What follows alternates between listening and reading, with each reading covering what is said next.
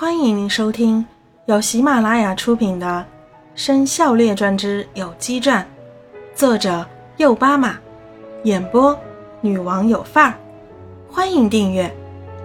第14集，一只凤凰也没有孵化出来。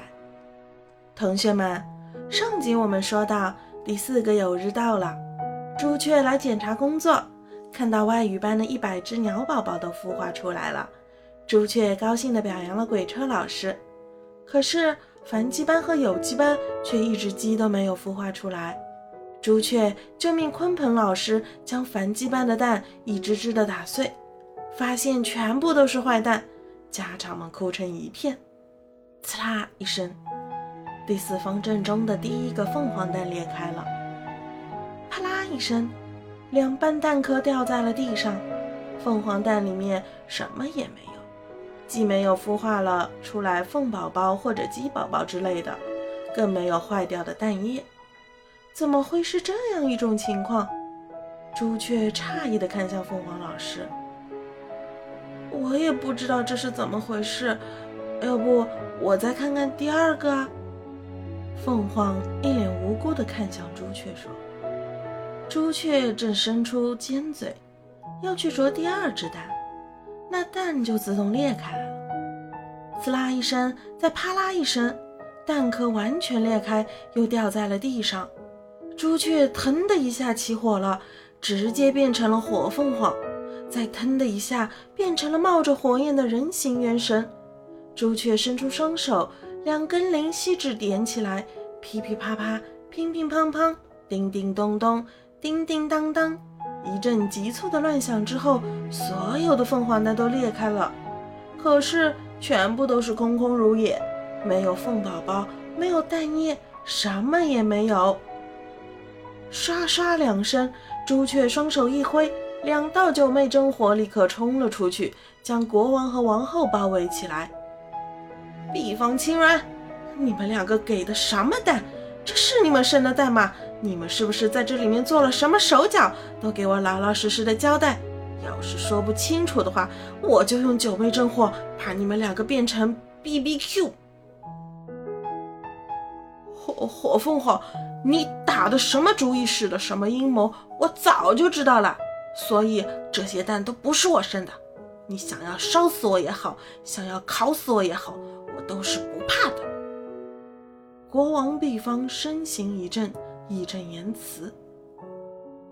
废话，当然不是你生的，你是公鸡，你生什么蛋？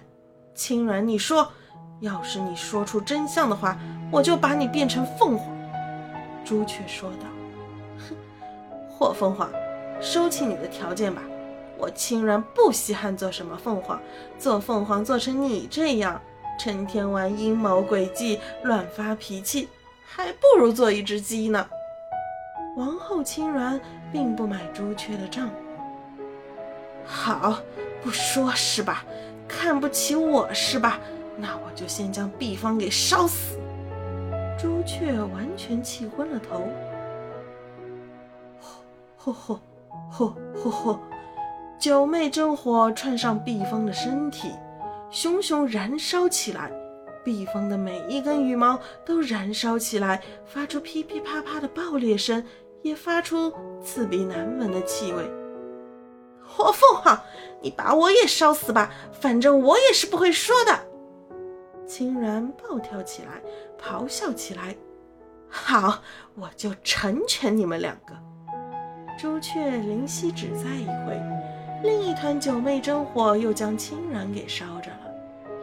别以为你们这样就能毁掉我的生肖凤大计，实话跟你们说，我已经派出10只凤凰去了申猴生肖学院，要不了多久，申猴生肖学院就会变成申凤生肖学院。凤凰老师，我们走。朱雀腾的一下变成了火凤凰，冲天而起，犹如一只火箭，也像一只人间的烟花。凤凰本来就是朱雀的跟班，只得也跟着飞走了。朱雀虽然走了，但2团九妹真火却还没有熄灭，哔哔啵啵地燃烧着。金乌冲了进去，扑腾着翅膀，可是扑灭不了那真火，鬼车也扑了进去，九只脑袋也不停吐口水，可是那么一点水根本起不到作用。金乌老师，鬼车老师，你们两个让开，看我化为大鹏，一定可以扇灭那火。鲲鹏老师腾到空中，张开巨大的翅膀，天地这间便刮起了狂风。立方和青鸾身上的九昧真火并没有熄灭，还越烧越旺。我就不信了，看我变成鲲！鲲鹏老师一头扎进了护城河，吸干了里面所有的水，然后喷向了两团九昧真火。可是再多的水也没有用，九昧真火一下将那些水蒸发了，火势并没有减灭一点。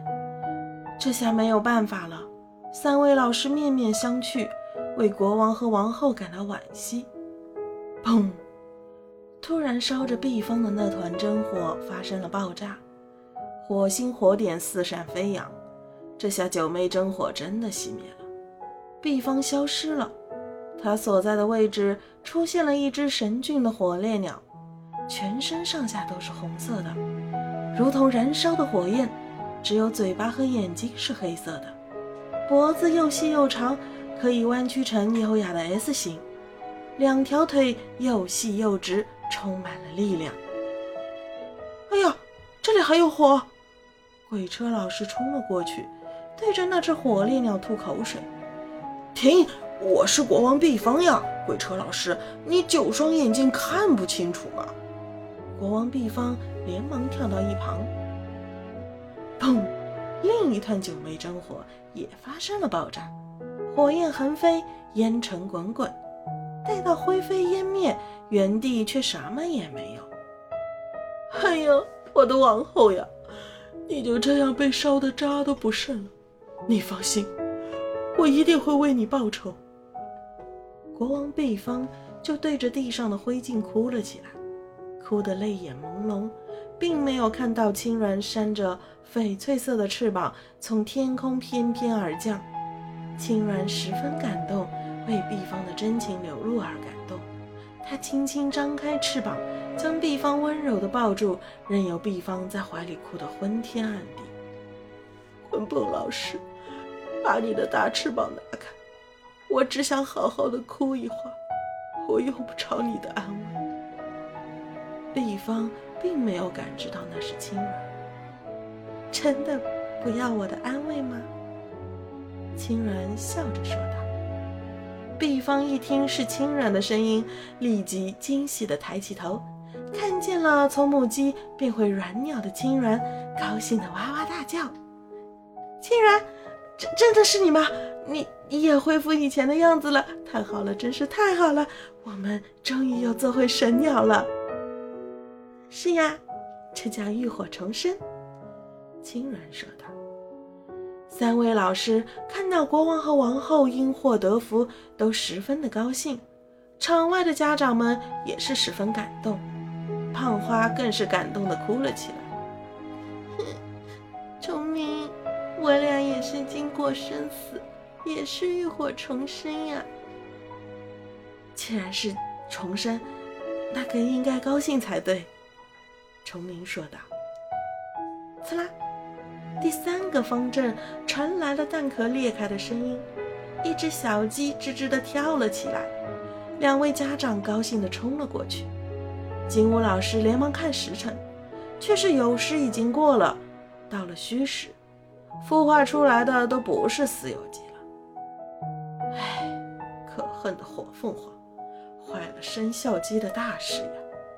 鬼车老师和鲲鹏老师却也是不停地摇头，不停地叹息，这下可如何是好？噼噼啪啪，乒乒乓乓，叮叮咚咚，叮叮当当，叽叽喳喳，余下的99只鸡蛋相继孵化出来了，都是毛茸茸的小鸡，一只只十分的健康可爱。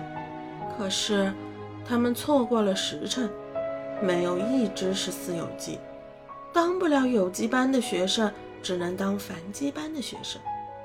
99只小鸡与家长们欢快的相聚，叽叽喳喳的叫个不停。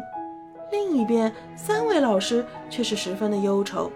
目前看来，鬼车老师外语班的学生是没有问题的，鲲鹏老师的繁机班也有了100名学生，但金乌老师的有机班却一个学生也没有，而有机班才是生肖学院的关键。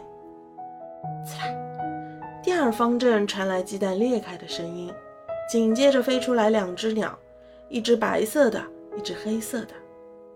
爸爸妈妈，黑色的鸟奔向了崇明与胖花。爸爸妈妈，白色的鸟奔向了碧芳与青鸾。哎呀，我怎么把他俩忘了呢？他俩也是四有鸡呀，是第一个有日有时出生的呢，是完完全全的四有鸡。这下有鸡班有学生了，虽然只有2个。金乌高兴地跳了起来。金乌老师，有机班不止2个学生，在生肖学院还有几十个呢。碧芳说出了一个天大的好消息。怎么可能？金乌叫道。当然可能，我和碧芳在生肖学院住了2个月，生了几10个蛋，每一个蛋里面有鸡精灵，而且是生肖神亲自种下的鸡精灵，所以它们虽然不是私有鸡，但体内全部都有鸡精灵，今后就可以培育人形元神啦。要当生肖鸡，要位列仙班，那是一点问题都没有。青鸾细说了当时经过。什么？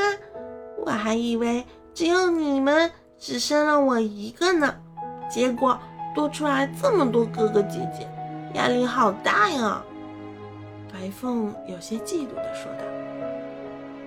不是哥哥姐姐，应是弟弟妹妹，因为妈妈最先生的是你。碧芳纠正道。耶，太好了！白凤高兴地跳了起来。OK， 刚才你收听到的是《生肖列传》第10部《有机传》上册的第14集，请继续收听下一集。